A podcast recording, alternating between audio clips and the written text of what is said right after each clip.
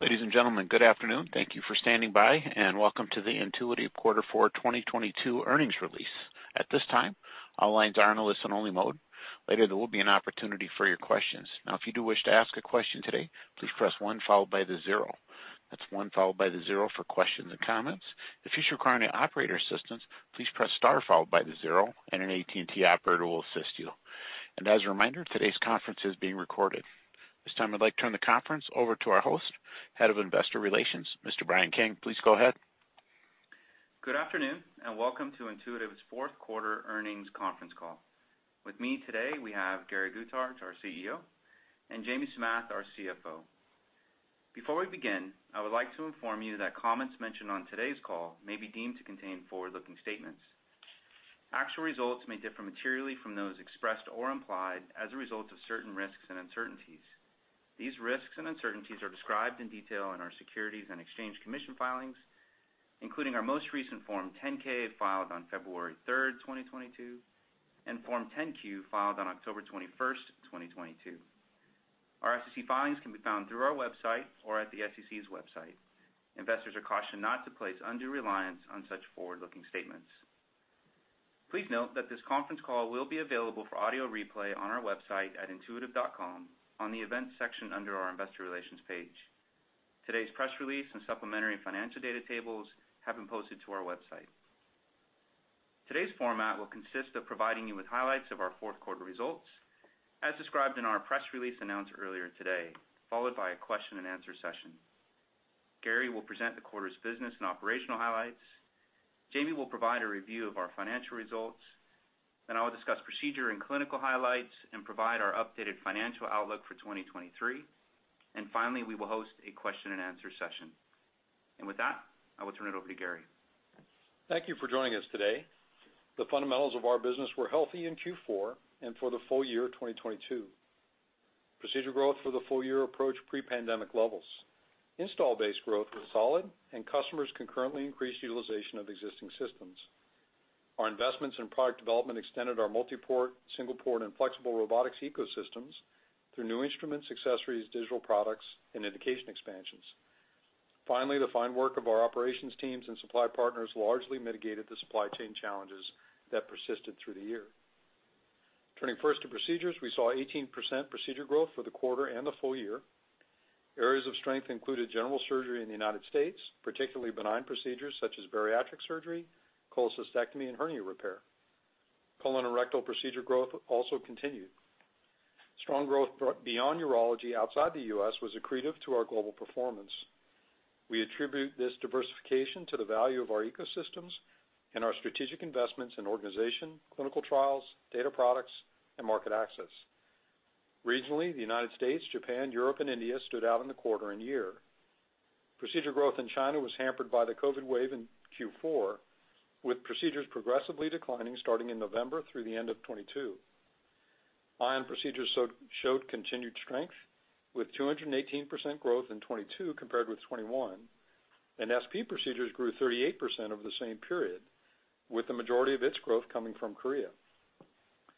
Global core procedure areas of urology and gynecology moved toward recovery in the year, both exceeding their 3-year compound annual growth rates in 22.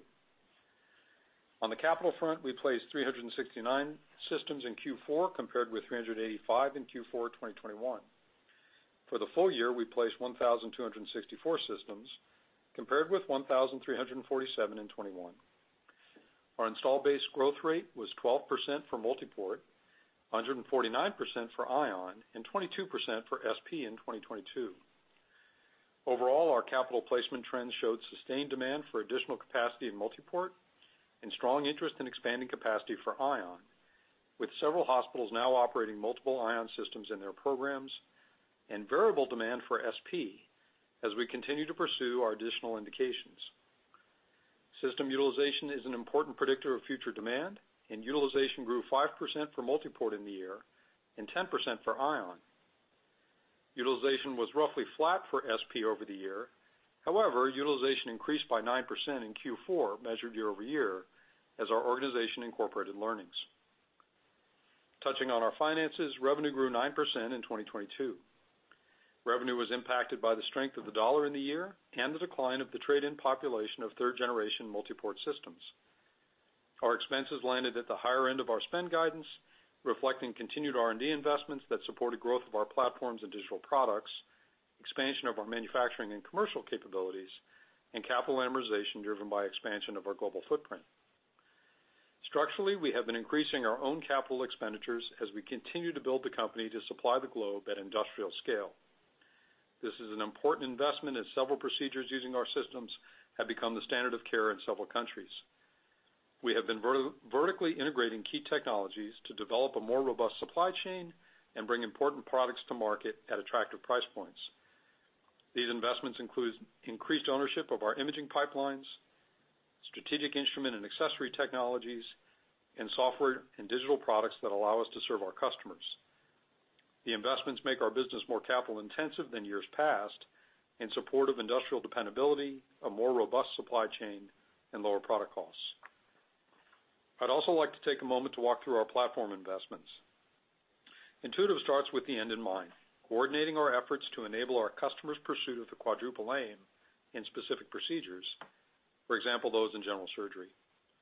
We design all our systems to allow for the addition of new functionality over time.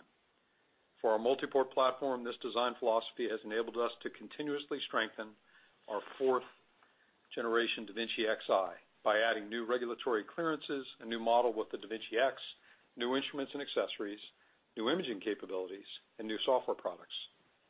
These products include our stapling line of instruments as well as our advanced energy instruments, which contributed approximately $890 million in revenue in 2022, with revenue growth of 18% in the year, and are a key enabler of the general surgery growth discussed a minute ago. We added 65 representative clinical procedure indications in the United States to our fourth-generation multiport platform since its launch. Our multiport indications now span 6 surgical categories and total over 70 procedure indications for multiport platforms in the United States today. We routinely improve our platform operating systems, with roughly 10 significant fourth-generation OS releases since launch and dozens of smaller software upgrades. We launched our next-generation XI visualization, NSCO Plus, and have been integrating digital products, including virtual reality training, Intuitive Hub, and the My Intuitive app. We expect to launch additional Gen 4 compatible products and operating system software this year. Concurrently, we invest in new generations of our multiport platform that bring new and significantly enhanced capabilities. For our multiport system development programs, we prioritize as follows. Our highest priority is the improvement of core surgical capability targeting improved patient outcomes, often through innovation in robot and instrument precision, imaging, and sensing, while focusing on dependability and product quality. Next, we design to improve usability, care team skill acquisition, and analytic power, including digital products for the operating room, personalized learning for care teams, and efficiency analysis and services for surgical programs. Next, we design platforms and their ecosystems that can lower the total cost to treat per patient episode. And finally, we design with the flexibility to add future capability to systems post-launch. Given the time required to design and validate new architectures at any given moment, we're typically developing more than one system architecture beyond that in the market. In the current global regulatory environment, core technology changes often require human clinical trials and substantial review. These are multi-year investment cycles, and we're making good progress. As we start this year, we do not currently expect a new multiport system launch in 2023. Turning to ION, adoption has been healthy based on its ability to meet an unmet clinical need in lung biopsy. We're focused on improving the manufacturability, cost, and robustness of ION products to support its rapid growth in the U.S. We have also submitted our regulatory dossier for review in Europe, Korea, and in China's Green Channel. We expect clearance in Europe in 2023. We don't have a firm forecast on the time for ION clearance in China at this time, given pandemic-related adjustments ongoing in the Chinese healthcare system. ION is also a platform with strong opportunities for future clinical applications. We're conducting advanced development and clinical research to extend ION to other indications in the lung. While our ION flexible robotics offers an opportunity to provide value in the body outside the lung, our focus is on completing what we started for pulmonologists and thoracic surgeons. Our single-port platform, DaVinci SP, has supported strong adoption in Korea and has recently obtained PMDA clearance with broad indications in Japan. We expect first installs of SP in Japan in the coming months. Next, we plan to submit our dossier on DaVinci SP to our notified body in Europe mid-year 2023. So far, customer feedback on the clinical utility for SP has been healthy, with strong multispecialty use of SP in Korea. In the United States, some indications have required prospective clinical trials, and we're currently conducting IDE trials in colorectal surgery and thoracic surgery. We're pursuing additional indications for SP beyond these two, and we'll share more information on these indications in 2023 as the requirements for our regulatory pathway for them are established. We're continuing to invest significant resources in R&D, where the portfolio we have under development is positioned to support leadership in existing categories and expansion into new ones. Our capital investments will increase to support supply chain robustness, product cost reduction, and global industrial scale. On the SG&A front, we are making some foundational investments and will turn to pursue leverage in enabling functions. Recognizing economic conditions for 2023 are hard to forecast, we're targeting a deceleration of fixed cost growth rate in 23 relative to 22. We expect pro forma operating margins to fluctuate in the next several quarters and then improve over the midterm. In closing, our priorities for 2023 are as follows. First, increased adoption and focus procedures defined by country through outstanding training, commercial, and market access execution. Second, pursuit of expanded indications and launches for our new platforms. Third, excellent performance in the continuity of supply, product quality, and services provision as we emerge from pandemic stresses. And finally, pursuit of increased productivity in our functions that benefit from scale. I'll now turn the time over to Jamie, who will take you through our finances in greater detail. Good afternoon. I will describe the highlights of our performance on a non-GAAP or pro forma basis. I will also summarize our GAAP performance later in my prepared remarks. A reconciliation between our pro forma and GAAP results is posted on our website. Q4 and 2022 revenue and procedures are in line with our preliminary press release of January 11th. I will briefly review full year 2022 performance before describing our Q4 results in greater detail. 2022 procedures grew by 18% as compared to 2021, or 15% on a three-year compound annual growth rate basis. During the year, we placed 1,264 systems at customers, down 6% year over year, driven by a decline in trade-in volumes of 165 systems due to the declining population of SIs in the field. Recurring revenue, which is correlated to ongoing use of our products, represented 79% of total revenue and grew 15% over the prior year. Total revenue of $6.2 billion increased 9% year over year and grew approximately 12% on a constant currency basis. Pro forma operating margin was 35% of revenue and reflected the impact of several headwinds. FX, supply chain challenges, and inflation together adversely impacted 2022 pro forma operating margin by approximately 1 percentage point. During the year, we repurchased $2.6 billion of our stock, or approximately 11.2 million shares, and we have a remaining authorization to repurchase our shares of $1.5 billion. Turning to Q4, with respect to capital performance, we placed 369 systems, 4% lower than the 385 systems we placed in the fourth quarter of last year. There were 110 trade-in transactions in the quarter as compared to 117 last year. 51 of the 110 trade-in transactions were with OUS customers, higher than recent trends, primarily driven by customers in Japan and Brazil. As of the end of Q4, there are approximately 620 SIs remaining in the installed base, of which 134 are in the U.S. Given the continuing decline of older generation systems in the field, we expect trade-in volumes to decline significantly in 2023. Q4 revenue is $1.66 billion, an increase of 7% from last year. On a constant currency basis, fourth quarter revenue grew approximately 10%. For full year 2022, revenue denominated in non-USD currencies represented 24% of total revenue. The US dollar has weakened recently, and as a result, on a revenue-weighted basis, using current rates, the US dollar is approximately 100 basis points stronger than the average rates realized in 2022. Additional revenue statistics and trends are as follows. In the US, we placed 181 systems in the fourth quarter, lower than the 235 systems we placed last year, reflecting cautious capital spending by customers given the macroeconomic environment and a decline of 21 systems associated with trade-in transactions. Average system utilization in the U.S. increased by 6%, reaching an all-time high. Outside the U.S., we placed 188 systems in Q4, compared with 150 systems last year. Current quarter system placements included 70 into Europe, 51 into Japan, and 14 into China, compared with 63 into Europe, 37 into Japan, and 14 into China in the fourth quarter of 2021. As of the end of 2022, there were 34 systems remaining under the current quota in China. There are now 4 local competitors that are registered in China, and they are active in tenders under the existing quota. Delays in the granting of a new quota in China will constrain our ability to further grow the installed base and limit capacity for procedure growth.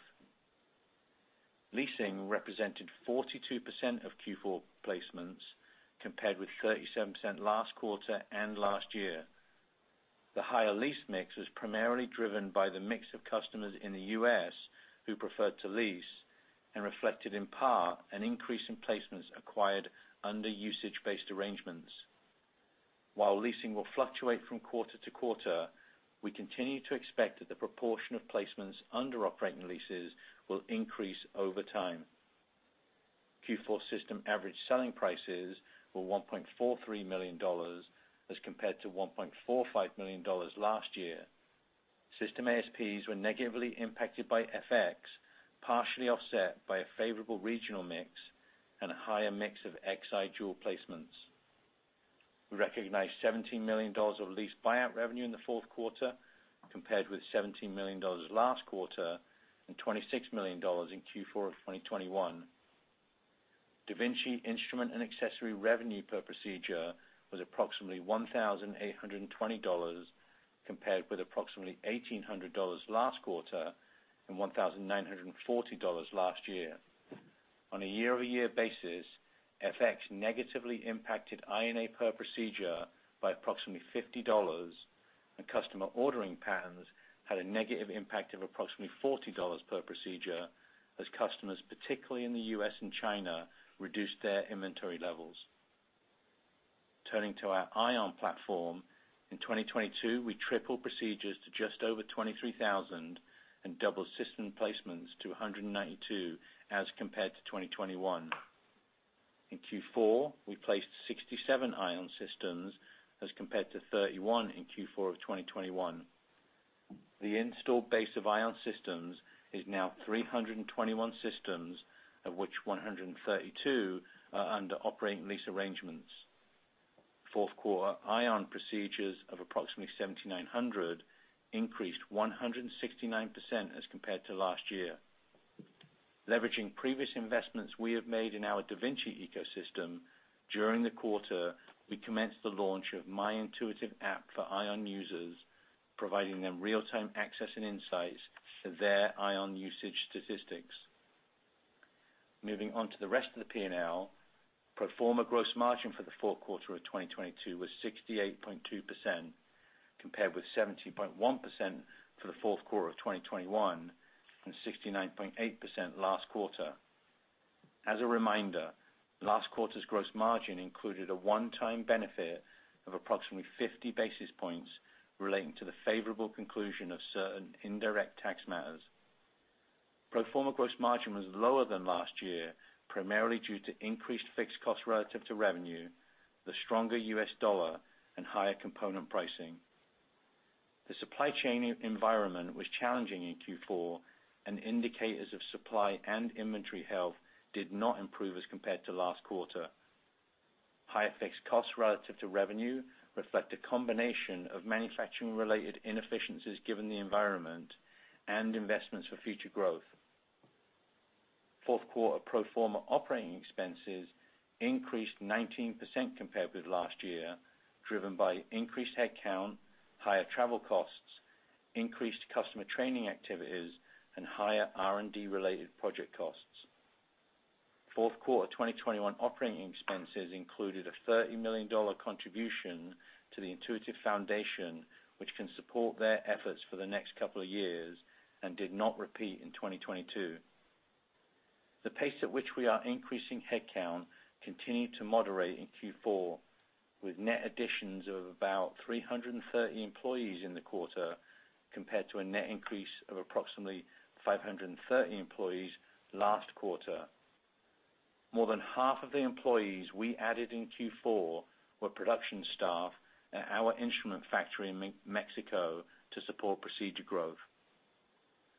While we are slowing our hiring pace and pursuing leverage in our enabling functions, we are planning for balanced growth in operating expenses in 2023, given the opportunity to advance our next-generation robotics capabilities and the relatively earlier stage of our investments in ION, SP, and digital. In 2023, we expect a significant increase in expenses related to clinical trials. Brian will provide our outlook for operating expenses later in this call. As we look forward to our growth plans over the next several years, we are planning to make significant capital expenditures. Capital expenditures for 2022 were $532 million, and we expect 2023 capital expenditures in a range of $800 million to $1 billion, of which approximately two-thirds will be for facilities to expand our manufacturing capacity. Our manufacturing investment plans include advanced proprietary facilities for production of new products and the ION platform in California and DaVinci systems in Georgia. Internationally, we are increasing our product development capacity in Germany, building a new low-cost endoscope manufacturing facility in Bulgaria, and establishing manufacturing capacity for domestic Xi production in China. We will also be expanding the footprint of our high-volume, low-cost instrument site in Mexico to support procedure growth across all of our platforms. These investments allow us to consolidate our manufacturing into larger centralized hubs, such as our headquarter campus in Sunnyvale, California, and our East Coast hub just outside of Atlanta, where we will co-locate surgeon training, technology development, and manufacturing capacity. These are multi-year investments, and as a result, we expect depreciation expense to increase in 2023 and increase more significantly in 2024. Pro forma other income was $21.8 million for Q4, higher than $7.2 million in the prior quarter, primarily due to lower foreign exchange losses from remeasurement of the balance sheet and higher interest income.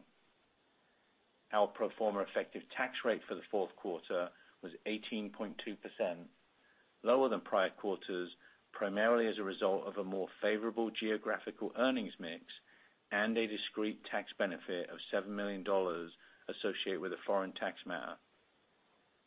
Fourth quarter 2022 pro forma net income was $439 million, or $1.23 per share, compared with $473 million, or $1.29 per share for the fourth quarter of last year. I will now summarize our GAAP results. GAAP net income was $325 million, or $0.91 per share for the fourth quarter of 2022, compared with GAAP net income of $381 million, or $1.04 per share for the fourth quarter of 2021.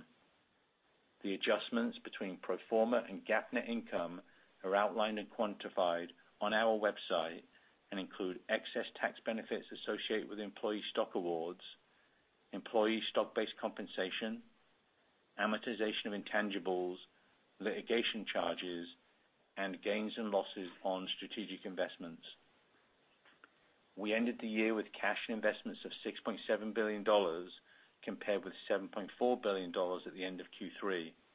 the sequential reduction in cash and investments reflected share repurchases of $1 billion and capital expenditures partially offset by cash from operating activities.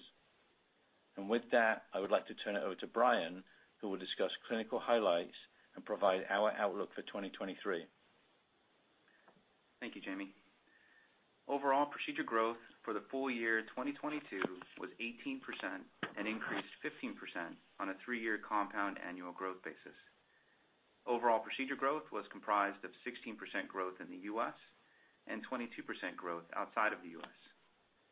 In the U.S., fourth quarter 2022 procedures grew 18% year-over-year, compared to 16% for the fourth quarter of 2021 and 18% last quarter. The U.S. procedure growth rate reflected a favorable comparison to the quarter a year ago, given the impact of the Omicron variant in December of last year. On a 3-year compound annual growth basis, U.S. procedure growth was 13%. Outside of the U.S., fourth quarter procedure volume grew approximately 18% year-over-year, compared to 28% for the fourth quarter of 2021 and 24% last quarter. On a 3-year compound annual growth basis, procedure growth was 19%. Turning to Europe, procedure growth in the quarter was led by strong growth in the UK, Germany, and Italy.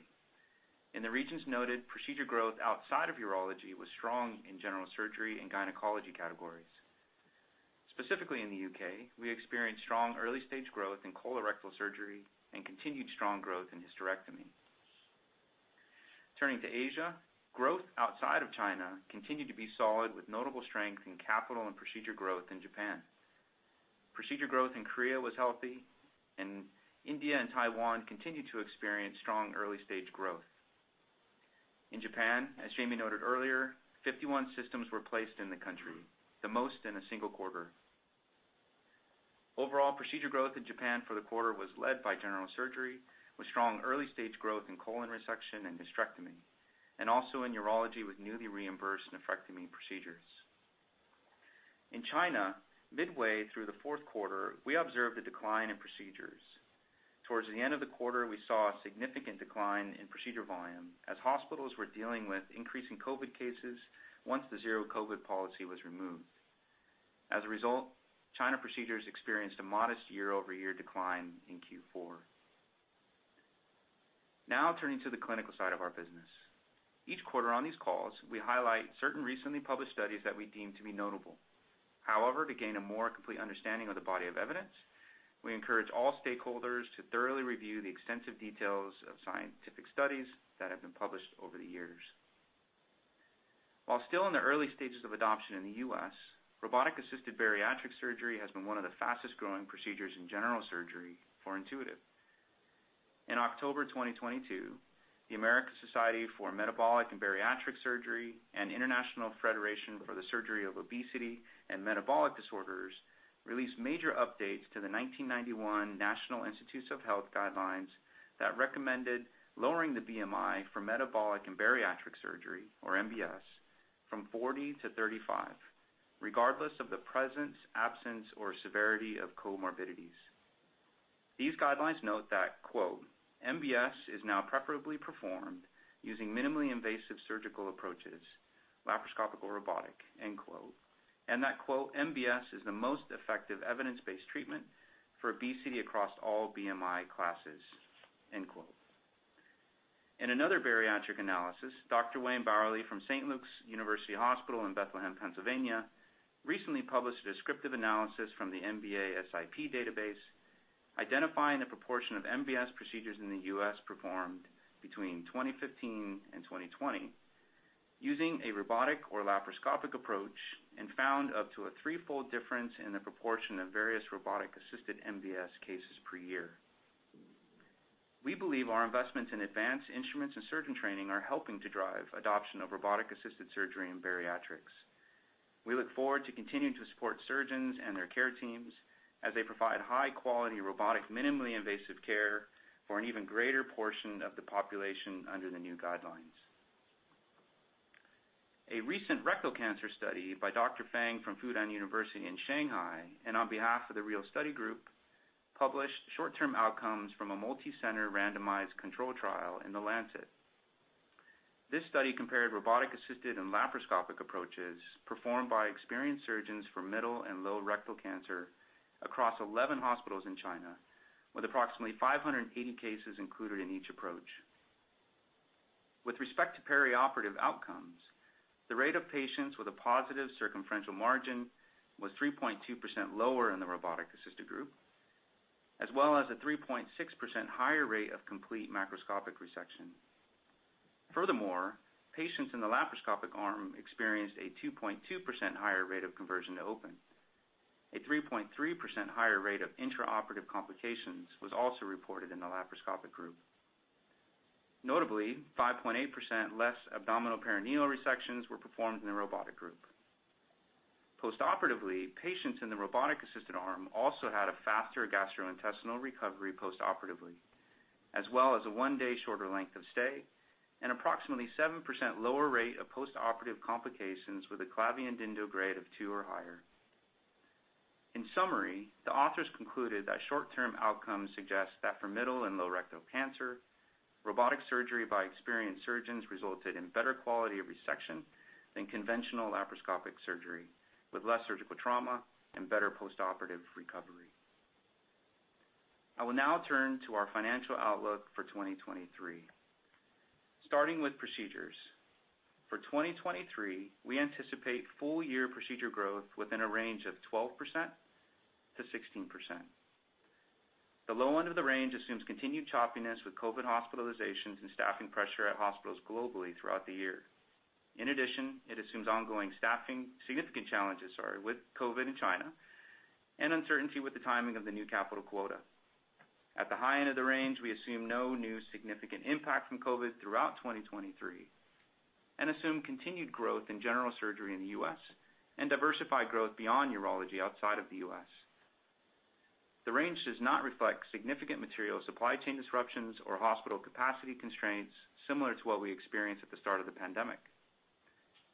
Beyond the uncertainty with COVID in China, we expect similar seasonal timing of procedures in 2023 as we have experienced before the pandemic, with the first quarter being the seasonally weakest quarter as patient deductibles are reset.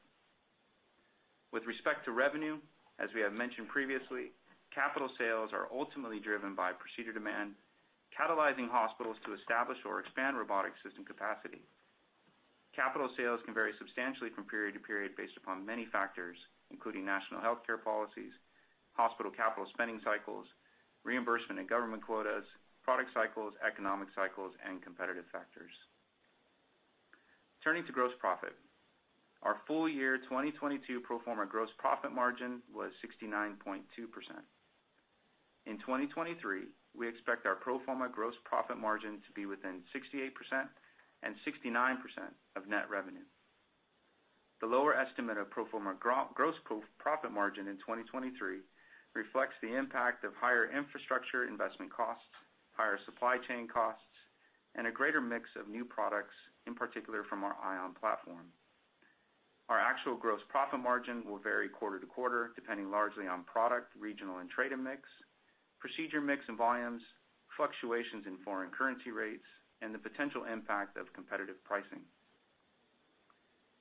Turning to operating expenses, in 2022, our pro forma operating expenses grew 23%. In 2023, we expect pro forma operating expense growth to be between 9% and 13%. The operating expense growth reflects investments to advance our platform capabilities, digital products, along with continued expansion into markets outside of the U.S., and spending to support regulatory clearances and clinical trials. We expect our non-cash stock compensation expense to range between $610 million to $640 million in 2023. We expect other income, which is comprised mostly of interest income, to total between $140 million and $160 million in 2023. With regard to income tax, in 2022, our pro forma income tax rate was 21.8%. As we look forward, we estimate our 2023 pro forma tax rate to be between 22% and 24% of pre-tax income. That concludes our prepared comments. We will now open the call to your questions. Ladies and gentlemen, on the phone lines, if you wish to ask a question today, please press 1 followed by the 0. Now you're going to hear an acknowledgement that you've been placed in queue. You can take yourself out of that queue by simply pressing the 1-0 command again. Again, for questions, please press 1 followed by 0. Our first question today comes from Robbie Marcus representing J.P. Morgan. Please go ahead. Great. Appreciate it. Thanks for taking the questions. Maybe to start, the OPEX guide came in a lot better than expected, but balance that with taking it longer to get through the regulatory cycles and bring to market with a new robot. So maybe you could talk about what exactly is taking longer. Are there certain trials that maybe hadn't had to be done in the past that are now being required? And is this a global regulatory lengthening of time, or are there specific markets that are taking longer to come with a new robot? All right. Thanks, Robbie. I think we've been sharing with you over several quarters now, in terms of new technologies and new indications, we've seen in many of the core markets, not every single one, but many of them, additional data requirements that changed probably 4 years ago, but has been playing all the way through. So it's not so much that the environment has changed over that period, just the implications of that. And you see that in things like SP, or SP trials 5 or 6 years ago would have come to market differently, and they're requiring some prospective human clinical work. That's not unique to SP. It really has to do with what the underlying technologies are and what new indications might be. So I think that is playing through relative to prior iterations of systems and features. That's true. Certainly in the United States, we've seen with the European regulatory changes over the years, increased data requirements in Europe, and then it kind of varies by country from there. In terms of OPEX, perhaps I'll let you ask a follow-up question for Jamie on that one. Yeah, and Jamie, maybe to follow up on OPEX, and I'll tie in CAPEX here, because there is a good investment there for the future. Maybe talk to where you're seeing the decrease in OPEX, SG&A versus R&D, and where the lower spending growth rate year over year is coming from. Thanks. Yeah, it's fair, Robbie, that we're investing differentially across the areas of investment and the functions within the company. Our priorities for 23 with respect to operating expenses are to drive growth in the areas of focus, and we're being focused there. We're looking to execute some opportunities to expand markets by gaining additional clinical indications and geographical clearances, and obviously we want to advance our technology. Within SG&A, what you see in subsets of the G&A functions is us looking to pursue leverage as we've described, and generally from an R&D perspective, there are some investments that, as Gary has previously referenced, we're sequencing, and that's partly motivated by the way in which headcount has expanded over, let's say, the last year or two, and we've moderated our headcount growth as described, and that gives us the opportunity to absorb some of that headcount. So there's differential investment within SG&A and R&D. If I look at R&D and SG&A kind of in aggregate, they're likely to grow at relatively similar rates next year. Great. Appreciate you taking the questions. Now we'll go to the line of Larry Biegelsen with Wells Fargo. Please go ahead.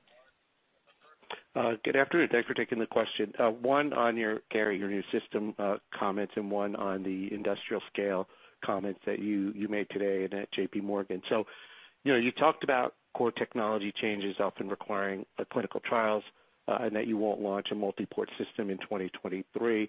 So, Gary, my question is, A, will you start a clinical trial on a new system in 23? And B, if you did start a clinical trial, would you disclose that publicly, even if the trial were outside the U.S., say in a developing market? Across our systems, we are doing trials in all sorts of places for all sorts of reasons, whether it's SPI or otherwise. And so the answer there is we have some places where those are publicly disclosed per normal rules. For competitive reasons, we don't try to detail them too much, and that's the position we'll take going forward. Fair enough.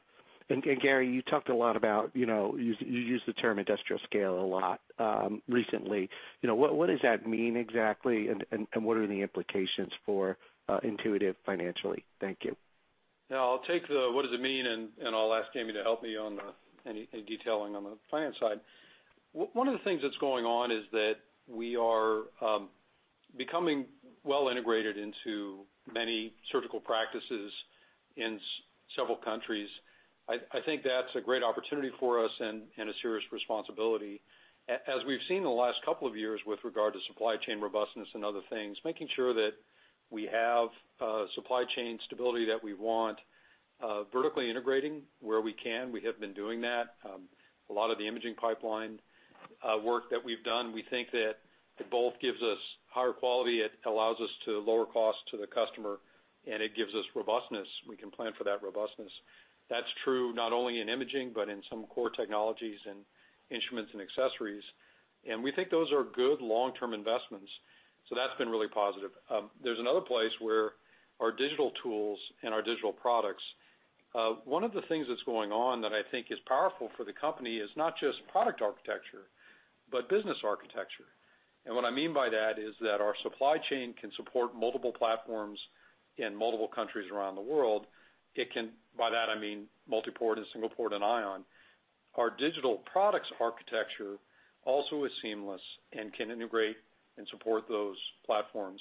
So that gives us a great quality advantage. It gives us a leverage capability and allows us to lower the total cost for our customers and the cost to serve for our customers. Those things take some planning and some forward investment, and it can be in core technology, for example, in digital. It can be in facilities, in manufacturing base, so we can build our products. But it's that opportunity. It's a global opportunity to help support the standard of care in multiple countries. I think that the customer advantages are quite clear, and I think the cost, robustness, and long-term durability advantages for the company are quite clear. But that takes some capital investment that will play out over time. Jamie, any help you'll give? I would just say operating industrial scale is linked to the capital expenditure plans that we've described, the $800 to $1 billion of investment in 23. I just add the financial ROI calculations on those investments are relatively straightforward, and we think there are real advantages in having large, highly automated factories that run at scale, and that's an advantage both for us and for our customers. So the return calculations are relatively straightforward, and they're essentially the incremental gross margin dollars we can drive from growth. All right. Thank you very much. Thanks, Larry. And next we'll go to the line of Travis Steed with Bank of America. Please go ahead. Hi. Thanks for taking the question. Just curious, Gary, I know you mentioned no new multi-port platform in 23, but curious how you're thinking about upgrades to Gen 4. If that's mostly just around the software upgrades you mentioned, or if we could see something more material, with capability upgrades on hardware or imaging or things that bring the cost per procedure down. Yeah. We continue to add capabilities into Gen 4. We expect to do so this year as well. Some of it will be in advanced instrumentation. We are doing some nice work in our energy systems on the hardware side and some of the software side, and we think there's some capability improvements that we're going to be developing over time around core imaging capability in Gen 4. So we continue to make progress. Okay, but not saying if anything could come in 23 or not on that front. And then while I have you, just any early comments on the capital funnel in 23. I think last year, kind of January, February timeframe is when customers are evaluating budgets, so just want to make sure things seem fairly stable with the capital funnel. On the capital funnel side, what I'd say is, given the macro inputs from customers, our sense is that they are still relatively cautious. I think there's quite a bit of uncertainty still in the macro. And while, for example, staffing shortages have improved, they're still quite a bit worse than pre-pandemic levels in terms of labor costs, vacancy rates for hospitals. So they are being careful from a financial perspective, and they're cautious given macroeconomic uncertainty. I think our experiences in the second half of 2022 has been where customers are seeing nice growth in their robotics programs, DaVinci stays as a relatively high priority in terms of their capital budgets. But beyond the fact that they're cautious, I wouldn't say there's anything specific I'd highlight in terms of 2023 outlook. Great. Thank you. And our next question will come from the line of Rick Wise with Stifel. Please go ahead. Good afternoon. Hi, Gary. Starting off maybe with the new system, thank you for being so clear about your thoughts about the timing of a new system, i.e. not in 23. But at a high level, could you talk to us about your thinking about why or why not? I mean, I know obviously you're always the company's for your entire history, you're always thinking about what's next and getting ready for it. But how are you? Is it that that technology that you wanted to have isn't ready yet, or this is more about competitive positioning, or the difficult external environment on capital makes you hesitant to go ahead this year? Just trying to understand your thinking about it and how, what that might say about the future. Yeah, we thank you for the question. We think mostly about what can we do that changes the experience of surgery for the patient in terms of outcomes and the care teams in terms of how they deliver that set of outcomes, and what we can do in terms of technology-based products and services and training that can help that happen. That is the primary thing. That's the thing that is front and center. And we do design studies, research, usability effort, all the things you would expect for us to make progress. And then we try to advance that as quickly as reasonably we can, given the environments that we're in. We don't do too much perfection of timing about what we think the hospital capital environment is going to be. We don't, you can imagine somebody doing that. That is not my highest motivation. I think these things are sophisticated enough and complex enough to bring to market that trying to time it perfectly with regard to the macroeconomic environment is not what we're really driven by. We work closely with our technologists, who are, I think, spectacular. We work closely with regulatory bodies around the world to understand what their needs and requirements are. And, of course, we work very closely with key customers to understand whether the things we think matter. And those are the things that we really do. And once we find a pathway, then we work down that pathway. I have to say that supply chain disruptions that have happened in the last 3 years have impacted not only production capability, but the impact new product development as well, because that puts waves and ripples into what kind of items people can procure for prototypes and other forms of focus. So there's a little bit of that in there, too. Thank you. And just as a follow-up, just if you could expand further on your China comments, particularly related to new tender quota expectations. And I just want to make sure I'm understanding carefully, or we're all understanding, your thoughts or your embedded thoughts about procedure recovery as flow as the year unfolds. Thank you very much. Yeah, I think what we're saying is we saw China procedures impacted in November. That got more severe in December. It's continued so far in the early part of January, and we expect, therefore, procedures in China to be at least impacted in Q1 and perhaps beyond. And I think it's difficult for us to predict, given the relatively unique situation China is in relative to the zero COVID policy that they have had. So we're not making any specific predictions as to when and how that might recover. Brian laid out how that's reflected in the procedure guidance that we provided. Separately, on the quota, we're in the third year, again, of the kind of new quota period. The last two quotas have been issued in the third year. We only use that as a historical reference, nothing more. We don't have any particular insight as to when a new quota might come. Thank you, Jamie. And our next question will be from the line of Matt Taylor with Jefferies. Please go ahead. Hi, thanks for taking the question. I wanted to ask one on China. You talked about the uncertainty with refreshing the quota and then some new local competitors that are competing for tenders. I wondered if you could kind of flesh that out a little bit and talk about any insight you have into when and how much the quota could be, and then could you give us a flavor for how competitive you think the local competitors will be to compete for the tenders in China and beyond?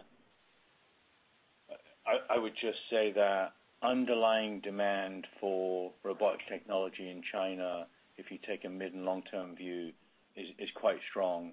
And our experience so far has been that surgeons care about the capability and feature set of the products that they use there. Again, we don't have any particular insight with respect to timing and size of quota. We saw the last quota we received was higher than the previous one, but we have no ability to predict that it will be larger again. So we'd love to be able to give you greater clarity than that. But what's the second part of your question, Matt? Why don't I take that one? That was a little bit about local competition and what kinds of things we're seeing. First, I think the entry of local competitors in China is natural and should be expected. I think in some ways it's probably a net positive in terms of how people think about the quota. It's more people advocating for the value of this in the market. It's probably a net positive over time, therefore, for market development. Also, in the near term, early markets, we've seen this everywhere around the world with new systems entering. The very early entry is different than the middle, is different than the late. In the early, there tend to be a lot of placements, a lot of things around clinical trials, a lot of things around setting up early capacity that are, in some sense, not indicative of value-based or feature-based competition, and we're going to see some of that early on. And then after that wave goes through the putting your clinical trial systems out, then it starts to settle down, and you see a little bit more of what the core competitive dynamics look like. So we're really, really in the early innings with what we're seeing in China competitors, and I expect them to be active and assertive. Okay, great. Thank you for the color.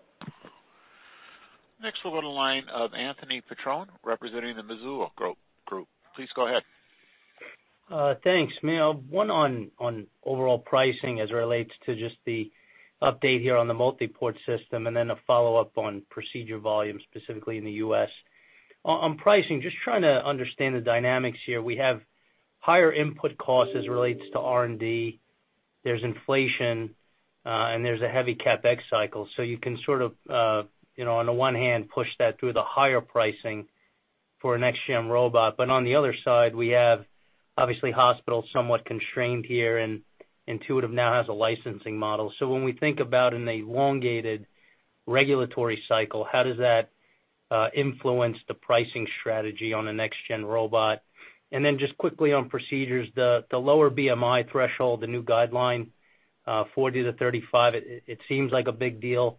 Is that contemplated in the 12 to 16% procedure guidance?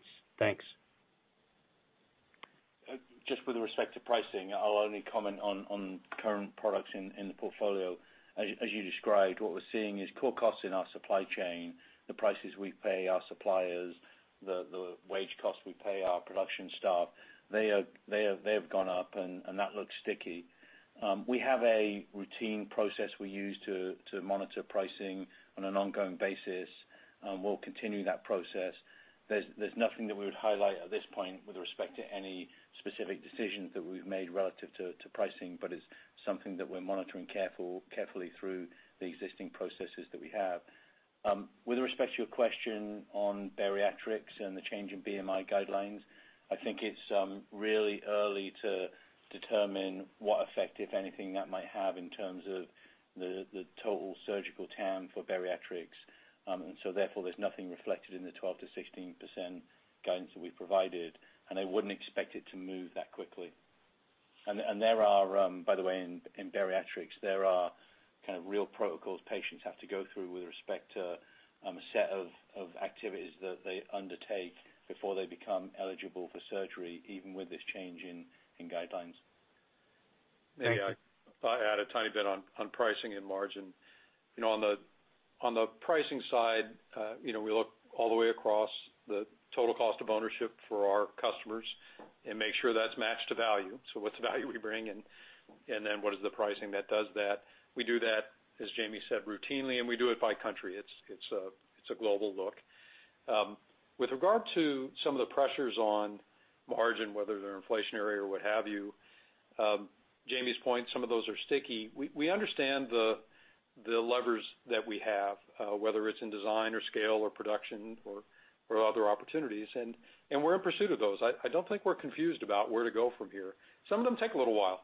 So some of the investments we're making, some of the automation that we talked about, some of the factory automation we're talking about, those are things that give us better control of cost over time. And so I don't think we're confused or really caught off guard by some of the changes of the cost inputs. Thank you. And we have a question from the line of Shagun Singh with RBC. Please go ahead. Great. Thank you for taking the question. Just a clarification and then one on ION. On the new system, you said not 23, but could we expect something in 24, or, you know, if you have to initiate a clinical trial and depending on the size of it, et cetera, you know, are we looking at a launch, you know, beyond the 24 timeline? Just any preliminary color would be helpful.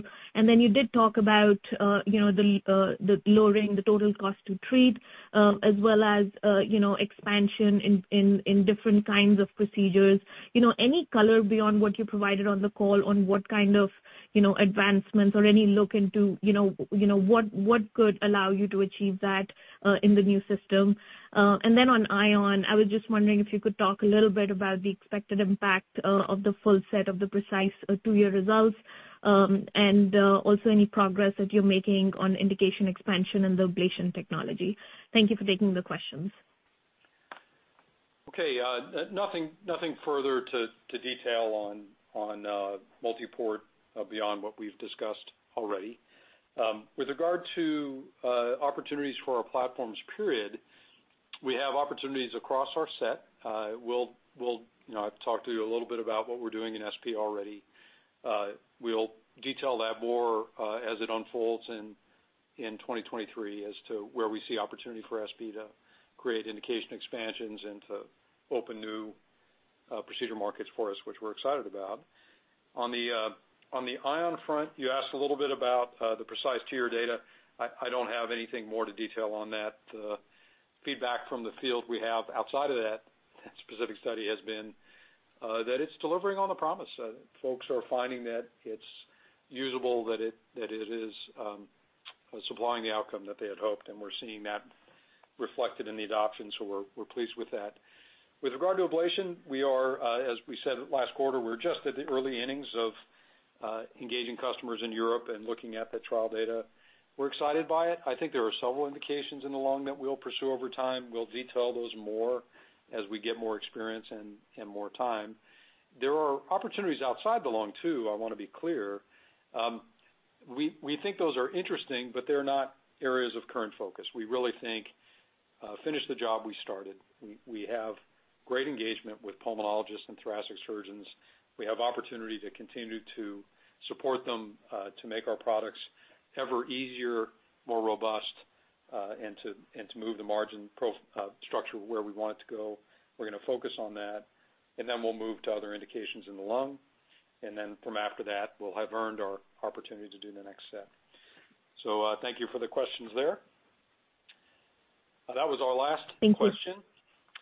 In closing, we continue to believe there is a substantial and durable opportunity to fundamentally improve surgery and acute interventions.